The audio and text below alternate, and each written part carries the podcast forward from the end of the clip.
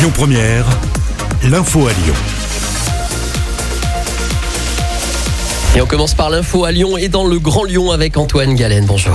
Bonjour, sans surprise, Laurent Wauquiez a retrouvé hier son fauteuil de président de la région Auvergne-Rhône-Alpes. Il a été désigné par sa majorité qui a largement remporté les élections dimanche dernier. Au moment de retrouver sa présidence, il a fait part d'un moment d'émotion personnelle. Écoutez. Les habitants de notre région, ils attendent une chose, qu'on soit tout de suite au travail. Avant même l'été, on va adopter nos premiers rapports pour enclencher ce que les gens attendent de nous, qu'on fasse du travail concret. Mais il y a évidemment un peu d'émotion. Il y avait pour moi notamment un de mes amis très proche avec lequel j'ai tout fait depuis le début, qui m'a accueilli quand j'étais jeune étudiant et que j'étais en stage à la mairie de Saint-Jo. Et dans le cheminement, c'est un moment qui m'a pas mal bouleversé quand j'étais avec lui. Voilà. Les nouveaux conseillers régionaux ont à nouveau rendez-vous pour voter les premiers textes, notamment autour de la sécurité, le 19 juillet prochain.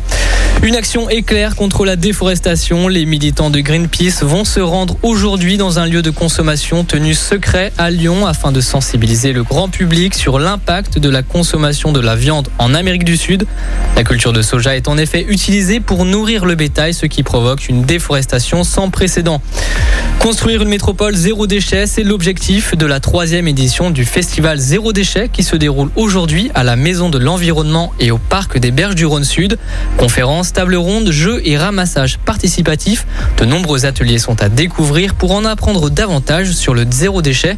Une démarche pas forcément évidente selon Carole Meunier, coordinatrice générale du festival. Tout le monde n'est pas sensible tout de suite à ce qu'il y a dans notre poubelle, etc. Mais en fait, il y a différentes façons d'y accéder. Beaucoup de personnes, par exemple, commencent par faire leurs cosmétiques eux-mêmes, s'intéresser à ce qu'il y a dans leurs produits avant de se dire mais c'est vrai que l'emballage en plastique c'est pas tellement bien non plus. D'autres personnes, ça va être parce qu'ils ont fait un ramassage participatif et qu'ils se sont dit mon Dieu, mais en fait il y a plein de déchets qui traînent et comment est-ce que je peux à la source essayer de juste pas faire de déchets. C'est pour ça qu'il y a beaucoup de choses pour essayer d'amener le sujet. Les réservations sont à effectuer sur le site www.flood.org. La programmation complète du festival y est détaillée. La vie reprend ses droits au Mini World de Lyon. Le musée de miniatures animées a réouvert vendredi après une fermeture de plusieurs mois. Les reproductions des lieux emblématiques de la ville de Lyon ont fait peau neuve. L'occasion pour Steven Vasselin, directeur de la communication du parc, d'éblouir de nouveau les visiteurs. Il faut imaginer que tout ça est très vivant, ça bouge de partout. Vous avez des lumières, des sons, des voitures qui avancent toutes seules, des trains, des bus, des camions. Vraiment, ça fourmille de vie et vous avez des dizaines de milliers de personnages qui sont mis en scène un petit peu partout, qui racontent plein de gags, plein d'histoires drôles. Et parmi ces personnages, vous avez plein de références à des célébrités. Donc, des personnages de dessins animés, de films, de séries. Et en fait, on en a fait un Où est Charlie géant. C'est-à-dire que nos visiteurs s'amusent à essayer de retrouver tous ces petits personnages qu'on a cachés un petit peu partout. Et on a même caché des Charlie, en l'occurrence, du livre. C'est un endroit où on retombe en enfance. C'est vraiment comme ça qu'on a conçu ce parc. On veut que nos visiteurs, ils en prennent plein les yeux et qu'ils ressortent émerveillé. Le musée accueille également l'exposition des aventuriers en briques Lego jusqu'au 2 janvier.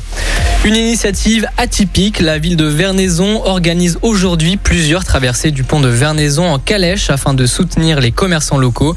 L'édifice a été déclaré en sens unique le 23 juin, ce qui déplaît aux commerçants vernaisonnais qui, selon eux, souffrent d'un manque de clientèle dû à une baisse de fréquentation du centre-bourg. Et puis il n'y a pas que l'Euro, l'Olympique lyonnais affrontera le club de Bourg-en-Bresse le 10 juillet, suivi d'une double confrontation au Groupama Stadium le 17 juillet contre le FC Villefranche-Beaujolais à 18h30 et le VFL Wolfsburg à 21h en match amicaux. Un pass sanitaire sera demandé à l'entrée. Le reste de l'actualité en France et dans le monde avec la rédaction. Bonjour. Écoutez votre radio Lyon Première en direct sur l'application Lyon Première, lyonpremiere.fr et bien sûr à Lyon sur 90.2 FM et en DAB+. Lyon Première.